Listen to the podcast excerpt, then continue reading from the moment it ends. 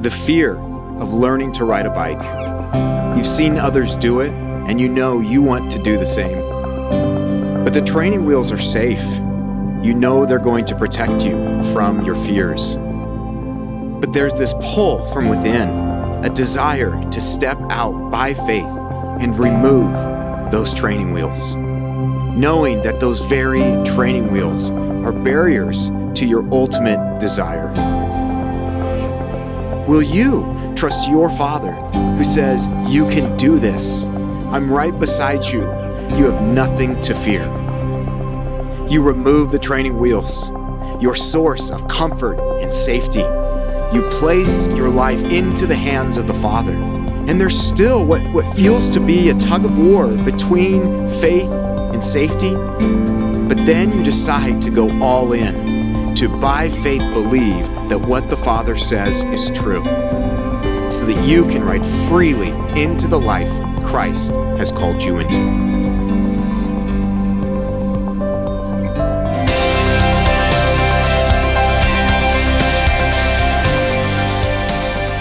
in Second Corinthians uh, chapter 8, verse 16, and we'll read verses 16 through 24 to start this off. Uh, once again, Paul is writing. He's like, all right, Church of Corinth, let, us let, finish this. And, and so uh, he says this in verse 16. He says, But thanks be to God who put into the heart of Titus the same earnest care I have for you. For he not only accepted our appeal, but being himself very earnest, he is going to you of his own accord. With him, we are sending the brother who is famous among all the churches for his preaching of the gospel. And not only that, but he has been appointed by the churches to travel with us as we carry out this act of grace that is being ministered by us for the glory of the Lord himself and to show our goodwill. We take this course so that no one should blame us about this generous gift that is being administered by us. For we aim at what is honorable not only in the Lord's sight, but also in the sight of man. And with them we are sending our brother, whom we have often tested and found earnest in many matters, but who is now more earnest than ever because of his great confidence in you. As for Titus, he's my partner and fellow worker for your benefit. And as for our brothers, they are messengers of the churches, the glory of Christ. So give proof before the churches of your love and of our boasting about you to these men. Now, here's what we see. Uh, first and foremost, that is so encouraging. You know, you've got Paul who's who's pleading with this church, and and, and he's writing ahead of time before he gets there, uh, and, and and he's pleading with them to to to finish this this task to to make good on their promise of uh, the generous gift, the resources financially that they were committing to. And what's so awesome here is we see uh, that not only is this uh, placed on Paul's heart, but we see that that same desire is placed on Titus's heart. It says he's gone, he's coming to you of his own accord. Titus is like, Paul, let me go. I am excited, I am ready, I am willing. Send me to the church of Corinth. And, and, and, and, we're, and we see other individuals, don't we? There's, there's two other individuals, and it doesn't name them right? And we try to figure out who are these two individuals. But what we read about them is, is man, they were very well known. I mean, one it says was famous uh, uh, throughout the, region for, for preaching the gospel. And so uh, there's three of them, and, and they're, they're, they're trustworthy. Uh, they're, they're known uh, by their obedience to the Lord, their faithfulness. Not only does Paul trust them, but it's actually the churches that have picked them, that have hand selected them to go with this offering uh, and, and to guard the resources of the Lord. And the very first thing that we see here, which is so encouraging, is whenever God places a calling, whether it's on your heart and life or, or on a church's, he will always unite other hearts to rally around the cause in order to pull it off. He knows who needs to be involved. He knows whose heart he needs to move in in order to pull it off. And so, what the Lord does is, is one, he places uh, that same heart uh, uh, in somebody else for that cause. And then the other thing he does is he unites those hearts around the cause. Right? So he gives us a unified desire to fulfill what God has called us to. And then he brings us together. People that, that maybe wouldn't know each other, wouldn't typically connect or talk to each other, they are brought together uh, in unity around this common good, this common cause that God is at work in. The other thing we see here that's really important for us to, to notice is the great lengths they go to to guard the integrity of the giving process.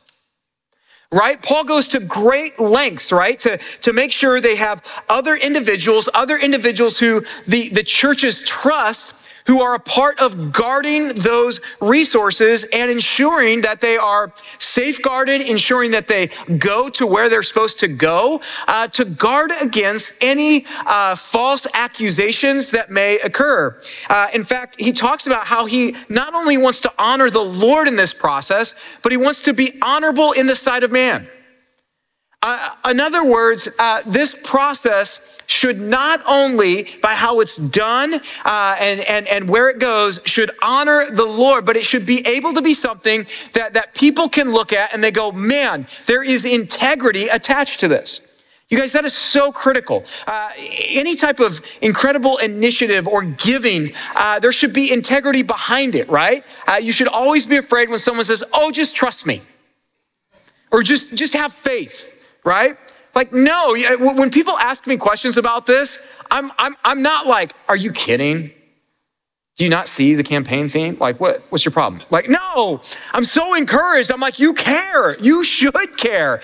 And we should care. I should care greatly that what is done brings honor and glory to the Lord, that it's done in a way that honors Him with transparency. And so we see them modeling uh, this. And this is helpful for us to see because some of us, have experienced moments where we felt like, man, it wasn't honoring to the Lord. And, and so he says, no, this is very, very important. And then he closes that section by saying, listen, now's the time to demonstrate this love that you claim to have, that I've seen in you.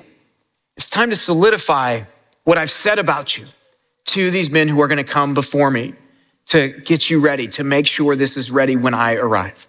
And then in chapter 9, verse 1, it says, now it is superfluous for me to write to you about the ministry for the saints, for I know your readiness, of which I boast about you to the people of Macedonia, saying that Achaia has been ready since last year, and your zeal has stirred up most of them. But I am sending the brothers so that our boasting about you may not prove empty in this matter, so that you may be ready, as I said you would be. Otherwise, if some Macedonians come with me and find that you are not ready, we would be humiliated, to say nothing of you for being so confident. So I thought it necessary to urge the brothers to go on ahead to you and arrange in advance for the gift you have promised, so that it may be ready as a willing gift, not as an exaction. So uh, the, the people here, the, the church of Corinth here, they had already demonstrated a year ago a, a readiness, a willingness, a zeal, it says, for this initiative to give to the church at Jerusalem. Uh, he says, and, and, and not only uh, is, is Paul highlighting that, but he's saying, like, that has been, you have been an example you, you have been an incentive for these other churches to look to, to be inspired by. Uh, when he says Achaia, where is that? That is uh, uh, the province in southern Greece where Corinth is located. So he's talking about them. And he's saying, You inspired the work of grace that happened in these Macedonian churches. If you've been hanging with us for a couple weeks, the Macedonian churches were churches that were poor, eh, facing extreme uh, opposition and, and some kind of affliction that it doesn't even mention. But it says, out of that, this movement of grace through their generosity happened. And Paul is saying they were inspired by you. They heard about you. You guys, uh, one of the things that's so powerful is when we get to hear about other uh, Jesus followers who are, man, standing in the gap. They are by faith committing to the Lord, uh, taking steps like putting their lives on the line. It is so inspiring, isn't it? Like when I hear those stories, I'm like, man, God, move in me. Do something greater. Like, God, challenge me. Take me to that place. Now, that's a very dangerous prayer uh, to pray. It's like, God, increase my faith.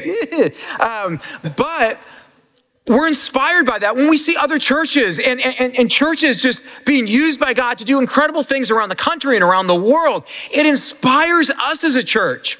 Uh, it, was, it was really neat this last week. Uh, myself and some of our leaders were uh, up in Portland visiting some churches that have gone through uh, similar processes like this. And we're trying to get wisdom uh, as, as from, from them as to what they would do or do differently. And it was so cool as we're sharing what God is doing here. And, and, what God has done and, and, taken our church through to be at this point and the door that God has opened. And they were excited for us. They were just like, this is so awesome. Like, man, this is so cool. Like, uh, you, you know, let us know. I mean, whatever we can do to help you in this. And I'm like, well, you could just write a check. No, no, no. Uh, seriously, though. But uh, you really want to help. So, uh, but they were so excited by what God was doing here. Inspired them, it encouraged them to see how God is moving. And that's what God does, you guys. He will take stories, He will take examples, He will take testimonies uh, to move us uh, in the direction He wants us to move in.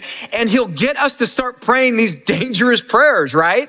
Um, because we're moved. And so we see this happening. And Paul is saying, Church at Corinth, you guys led in this. This is exciting.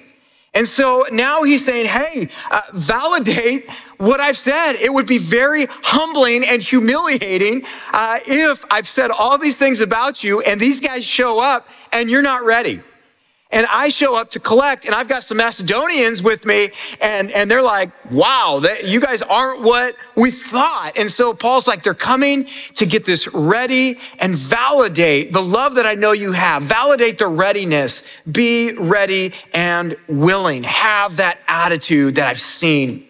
And, and one of the things he says there uh, that's, that's important for us at the end there of verse five is he says, he says, listen, so that it may be ready as a willing gift, not as an exaction. Now, what is he meaning by that?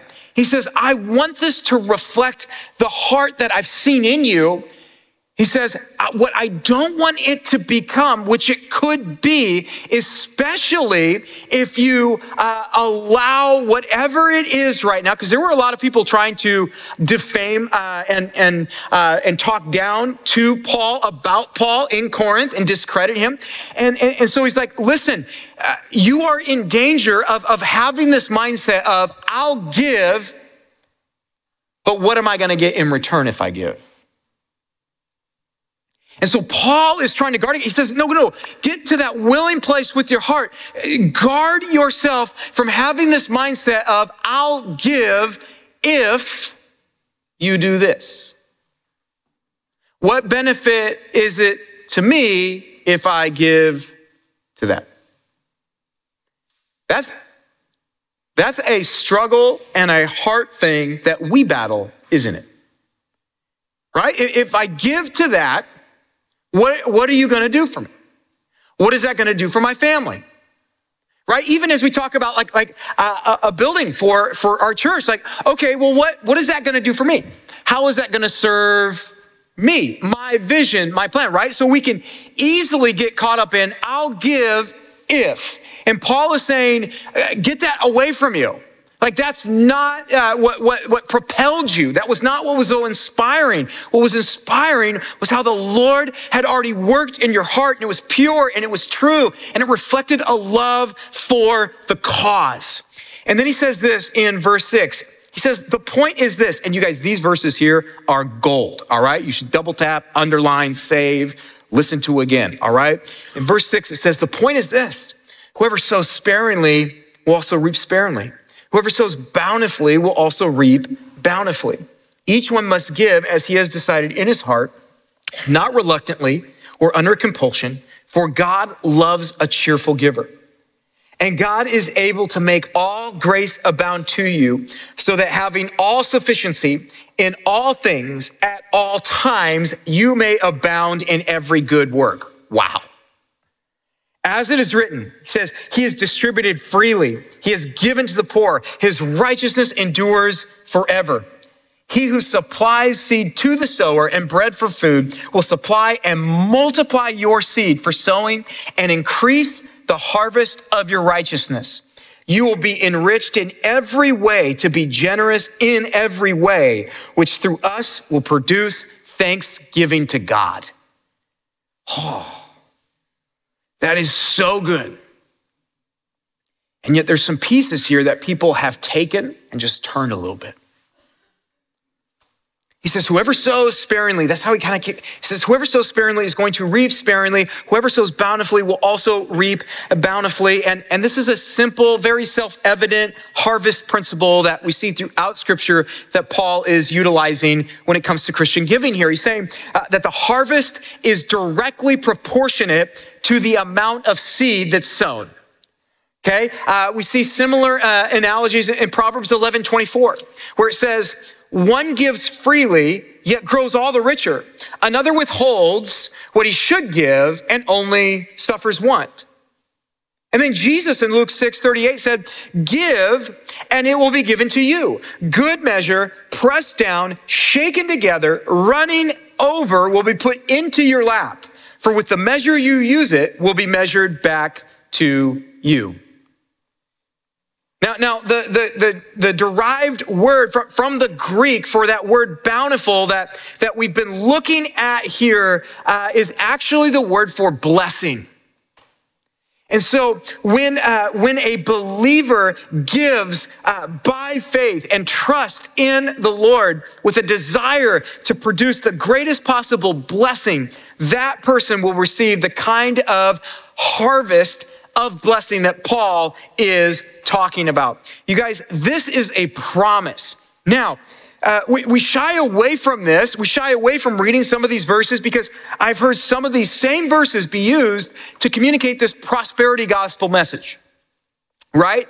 Uh, which is essentially this health and wealth message. If, if, if you do this, God is going to do that for you, right? So it's motivated by the fact that I can earn or produce God moving. I can essentially get him to respond how I need him to, to build up my bank account. Sounds nice or like effectively heal whatever I feel is broken. And so these same verses will be used by people to, to manipulate others into like giving, right? To, to say, well, you should be giving. And if you give, God is going to financially increase everything in your life. And, it, and people are like, sign me up right? And, and, and so uh, we, we, what happens is we tend to then shy away uh, because we've heard some of those messages and they've left a distaste uh, in our uh, mouth. But you guys, I think one of the things that is important is could there be a material financial blessing for giving? I'm not saying yes. there could be, couldn't there? There could be. Because God can do whatever He wants. Right? If out of that generosity, he's like, you know what? I want to, I want to bless you with more. He can totally bless you uh, with more. He can totally heal you if he wants uh, to do that. He can do any of those uh, things uh, at a moment's uh, notice. But, but what I think we really need to touch on here is the spiritual component, right? The eternal component that he continues to communicate uh, throughout these verses. Because what he could, what could the blessing be right now? The blessing right now could be something spiritual that absolutely blows your mind. There are spiritual needs and things that, that, that we have that, that some of us don't even know about. And the blessing may be God spiritually intervening in those. He, he may be uh, blessing uh, us spiritually uh, in our families, in, in our own lives, in our own hearts. Um, and, and, and it could be something incredible that you experience spiritually today. He could use it to, we could see someone come to know the Lord today, uh, someone respond, someone whose life changes and, and is transformed. He can totally uh, bless uh, us in that way. But it also could be a later component, couldn't it? The blessing of the Lord may be something that you don't even see. Right? The blessing of the Lord uh, that He may want to bless as, as I respond in obedience to Him, His blessing may be may have nothing to do with like me personally. It may be about one of my kids. It may be uh, about my wife. It may be about a family member that's disconnected. It may be uh, about a coworker. It, it may be uh, about a teammate, a coach. It could be absolutely anything that he could be using this moment to bless someone else in. And it may not even be about today. It could be about tomorrow. It could be about the future, huh? Like, like how I respond today to him could have a dramatic impact on a grandson that I may have, right? It could have a dramatic impact on Ekklesia 30 years from now, where more than likely it ain't gonna be me pastoring, right? Just doing the math. So, I don't think. I mean, if he wants me to, you know, I'll do it, but I don't know. So, anyway, I, we have no idea the reach but we know this God can bless us however He wants to, and it's always attached to eternity. There's always an eternal component. And so there's incredible peace that we can have. Uh, but once again, we kind of avoid this subject because we don't want to be labeled in this like camp of like, I don't want to just like preach this message where if you just do this, God's going to bless you. But guys, we also can't ignore that that's real. We should not stop asking for God to bless us. We should not like go, God, don't bless me. God, don't bless the work, don't bless the gift, right? Because He invites us to that and He promises that. And He also says you should look forward to it. It should inspire you. Uh, in, in Hebrews 11, 6, a verse that we've been highlighting where it says, and without faith, it is impossible to please him. But the second half, listen to what it says. It says, for whoever would draw near to God must believe that he exists and that he rewards those who seek him. He says that should be a foundational belief, a driver for you. Uh, Romans 8:32, my goodness, is this powerful. It says, He who did not spare his own son, but gave him up for us all, how will he not also with him graciously give us all things? Isn't that amazing? You read that, and guys, he wants to bless you. He wants to bless your life. It's so cool because I've read, we have these boards up, and some of them are over there, but these boards uh, that many of you wrote uh, at our advanced commitment night, and you, uh, you were on location at the building, we're prayer walking around and, and just praying and then writing down these requests. And, and it's amazing. I, have been reading these, and, and, and nobody, nobody wrote, like, by giving, I can't wait to see what God gives me. Like, it's not there. Nobody wrote it, okay? Uh, and, and, and so, what, the, what these boards were consumed by is how they want to see God bless that space. How they want to see God uh, use and work uh, in this to reach friends, family, coworkers, this community. Uh, and, and, and so, you guys, what was so encouraging is to actually look at what you guys wrote down as the blessings and to see what drives you. It wasn't like, God, if we do this, uh, you need to do that. No, it was just, God, I want to go to you because I know you need to bless it. And, and Lord, you're going to bless this. And God, this is how I ask that you would move and work. And, and so Paul then says, not giving to this reluctantly or under compulsion, but from the heart. And then he says, God loves a cheerful giver. See, if I'm giving from God working in my heart, even though it might be difficult, even though it, it, might be by faith, there's a joy because my joy is connected to the Father's joy. Right? Like, guys, I'll, I'll be the first to tell you, you shouldn't give just because, oh, you're supposed to.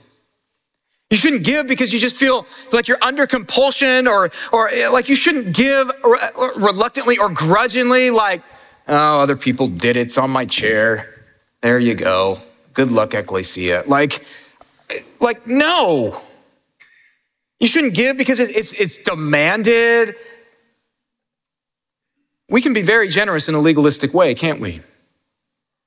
Over and over, scripture tells us how we're to give when the Lord leads us into giving. Deuteronomy 15:10, it says, You shall give to him freely, and your heart shall not be grudging when you give to him, because for this the Lord your God will bless you in all your work and in all that you undertake. And so we're called to give in response to what God's doing in our heart. And if God's working in my heart, even if it's convicting or challenging, like it usually is. I'm saying it always is. There's joy connected to it because I get to bring him glory in it. I get to demonstrate that my, that my relationship with him is, is genuine. I get to demonstrate that I really do trust him. Because my joy cannot be connected to any of you measuring up or doing something for me in return. My joy has to be connected to Jesus.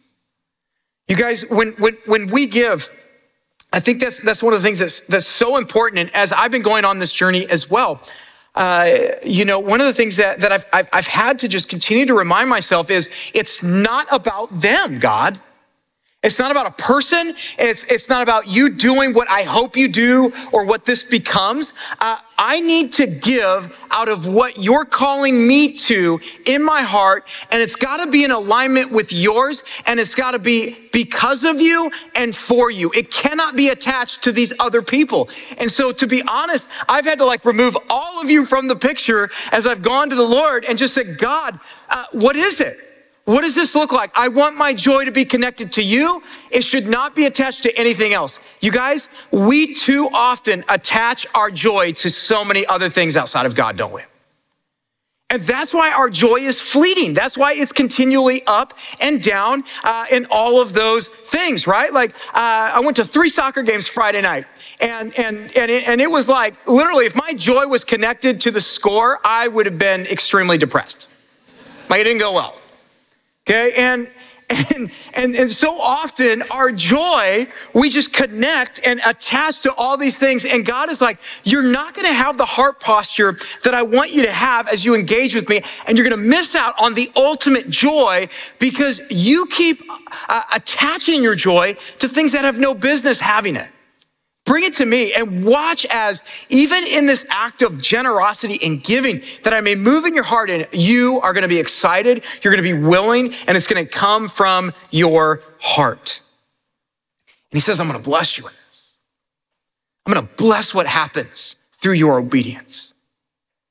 He says in verse 8, I'm going to supply the generous giver with enough to meet their own needs and enough to give to every good deed. He says, You're going to have all sufficiency uh, so that you can abound in whatever it is that He's going to call you to. And, and the word that He uses for grace here, it's synonymous for resources. In other words, He is going to supply uh, you with whatever resources are necessary in order to pull off whatever He's calling you to do. He's got it right? Uh, and, and, and, what's so encouraging about that for me is, is I think uh, throughout this process, I'm just feeling this like weight. And, and even last night, you know, and I don't get really nervous uh, very often. Last night, I was just like nervous. And, and, and then this morning, I just woke up. I didn't just wake up, but I woke up this morning and, and it was just this peace. And it was just reminder where God's like, Steve, I, I am in complete control. And whatever I call you to do or lead you to lead, I've already got it covered. And so, whatever happens, don't you dare let that be attached to your joy today. You find your joy in me. I own the cattle on a thousand hills. I'm big enough. And it was like, excited. Excited for God to just be God. Amen?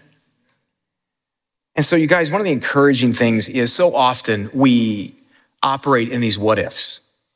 And God says, stop with the what ifs if I call you, if I lead you, if I lead your family, if I lead this church into absolutely anything, I own all of the resources and I can uh, make them available for whatever it is that I'll call you to do. And, and I'm not going to leave you out to dry. That's going to be a lifetime thing as you, as you pursue me and follow me, I will continue to come through and to provide whatever is necessary to do and accomplish whatever it is that I would call you to do. And, and, and then in verse nine, uh, Paul quotes from Psalm 112, verse nine, and he just describes this uh, man who's been generous in the sowing of his seed. Uh, and, and, and, and he talks about how his righteousness or these acts of giving are going to bring rewards, not only in this life, but, uh, but, the, but the one that's to come. In other words, highlighting again the eternal ramifications for this, that it's eternity.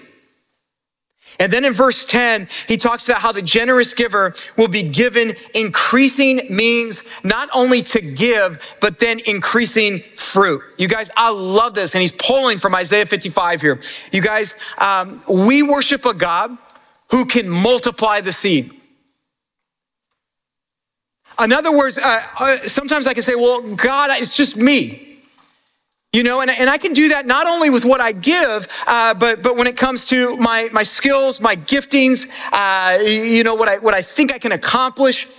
All those things I, I so often bring to the table of, well, God, I, you're gonna have to do something because I can't do that. And over and over in scripture, he gives us examples of not impressive people on paper, right? He actually highlights the weaknesses of these people. And what he shows us is I'm just asking for you to come and to make yourself available for me to use what I need to use. And whatever you come to me and submit to me, I am fully capable of multiplying. And we see that all throughout, right? This little boy, uh, Jesus is like, hey, you see those thousands of people? Disciples feed them. And they're like, yeah, no. And, you know, and, and then they bring this little boy, like, here, Jesus, haha. He's got his, like, you know, build a lunch. Here you go. Like, what are you going to do with it? But here's a child, brought his lunch. And Jesus multiplies it in such a way that he says, hey, pick it up. How many are left? And each one of them has a full basket.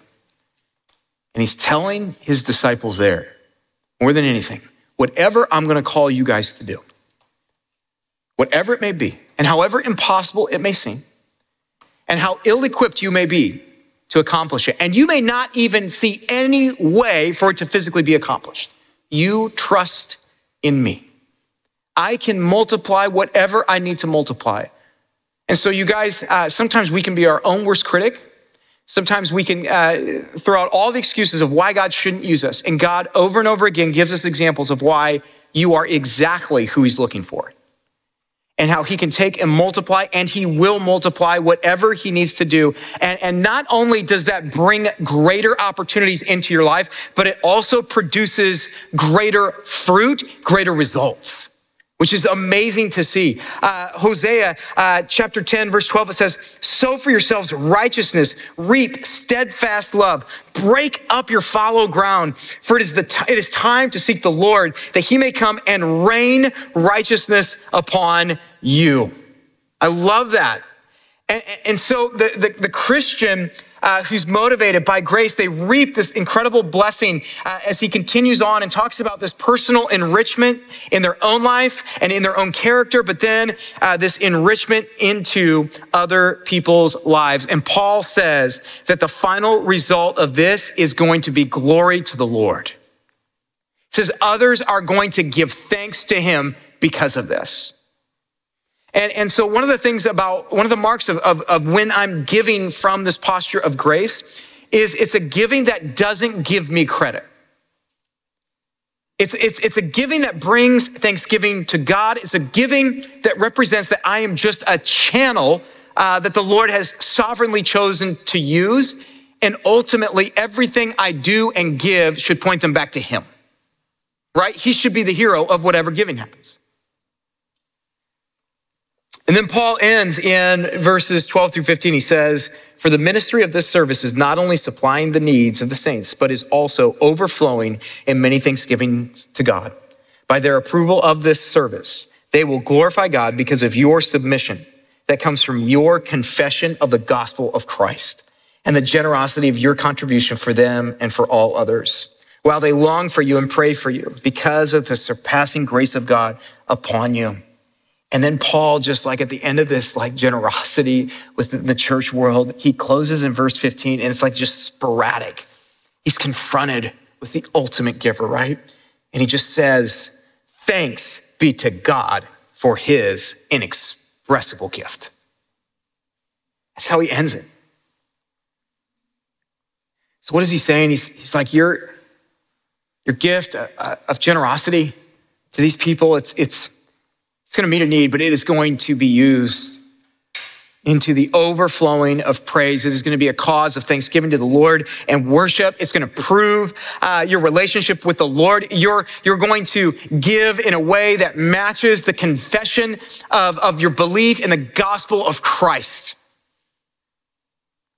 And, and so he's like, this, this should excite you. Should excite us when God calls us into spiritual submission to Him because it gives us an opportunity uh, to acknowledge my proclamation that I believe in the gospel, it gives me an opportunity to, to actually demonstrate that in a very real and tangible way. And, and so Paul is saying this gift is going to be used uh, uh, to the glory of God. Uh, and, and, and they're going to know that you Gentiles who they've been hesitant with uh, and, and guarded against, they're going to know that your faith is real. And, and not only that, they're going to be praying for you and they're going to be longing to have communion with you.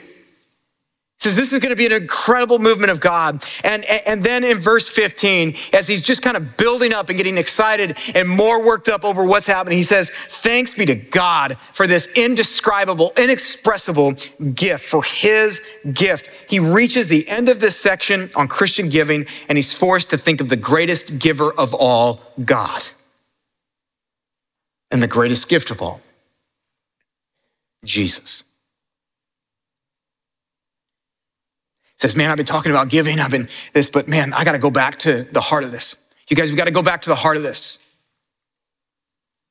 We got to go back to our driver. We got to go back to our why. We cannot allow anything that God may uh, lead us into that we're working through or, or, or maybe struggling with. We cannot allow that to distract us from the heart which is the greatest giver of all, God, the greatest gift, Jesus.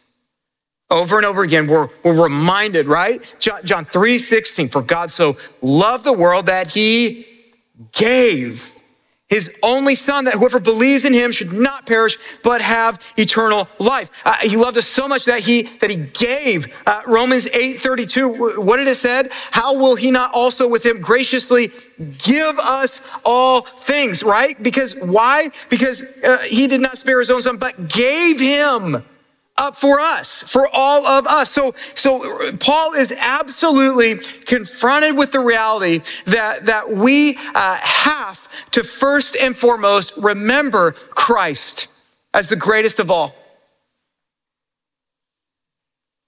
Gave himself for us. And the greatest response ever that we could give is to fully give him ourselves.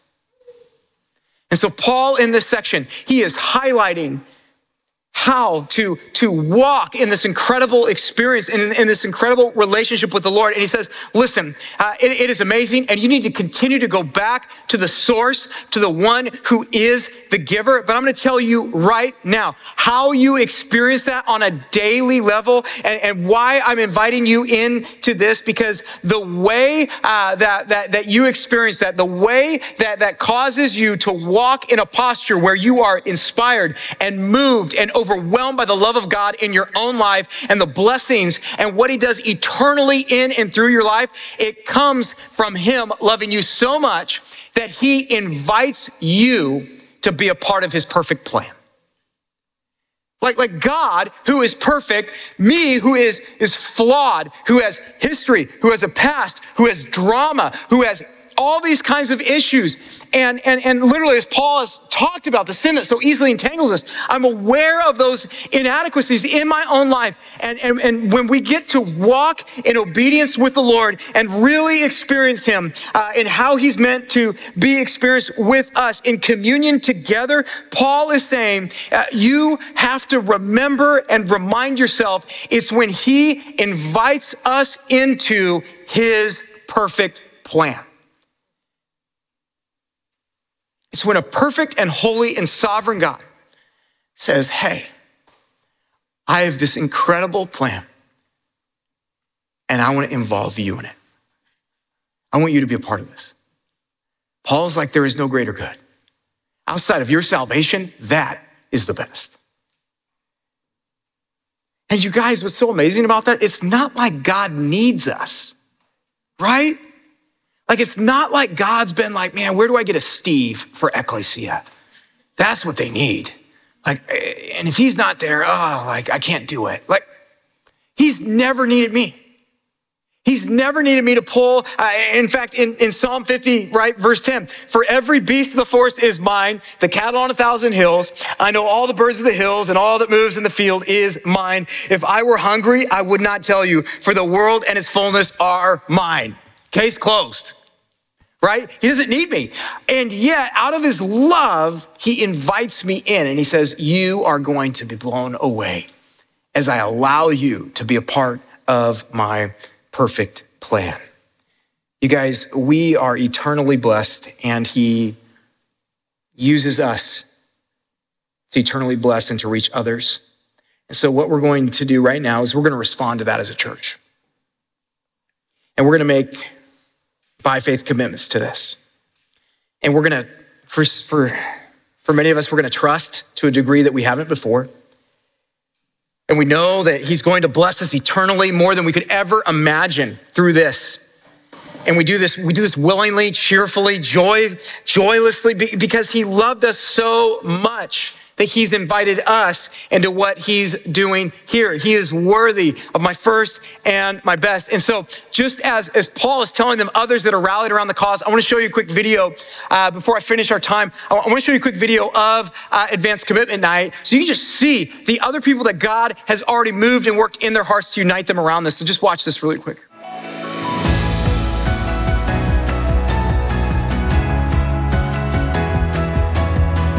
So we're just uh, excited to be here tonight uh, with the Ekklesia family.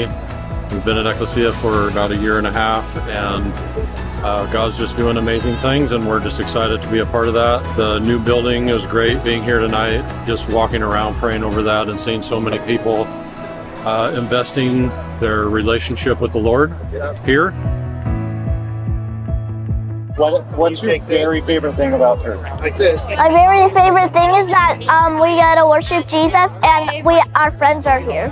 I'm excited to know what it looks like inside, and I'm excited to like see how everything will be set up.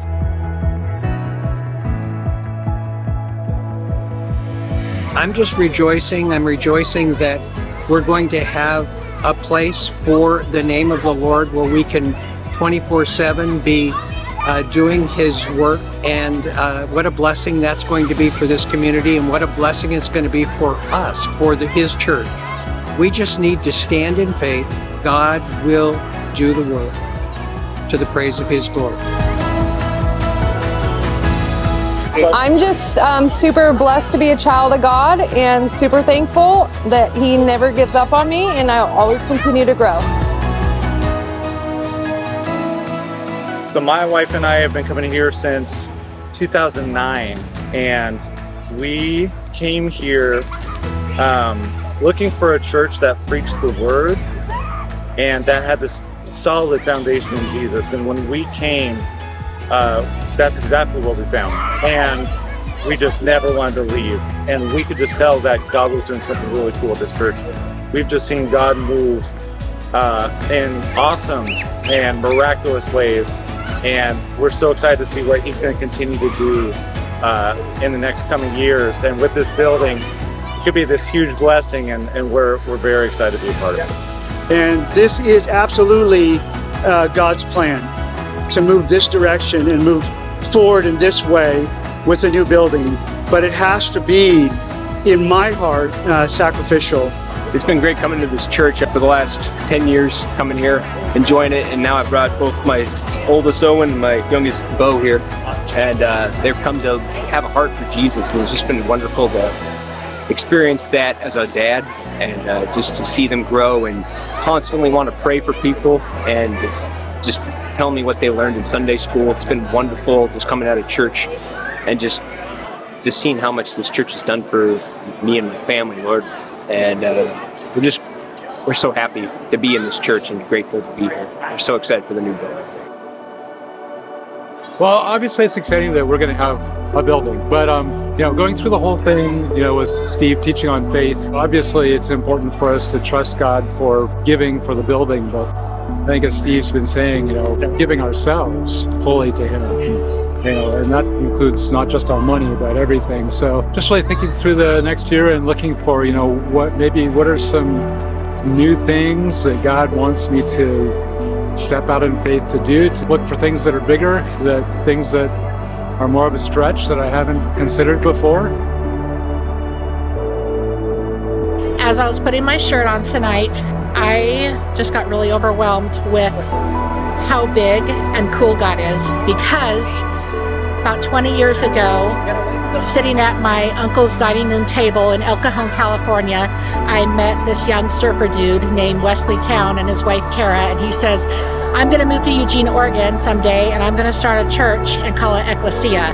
And we just moved back here two years ago and decided to come to this church. And as I'm putting on my shirt tonight and realizing 20 years ago, God knew that I would be here and that I could be part of this next chapter of Ekklesia, and I'm just blown away by how big God is and just how cool He is.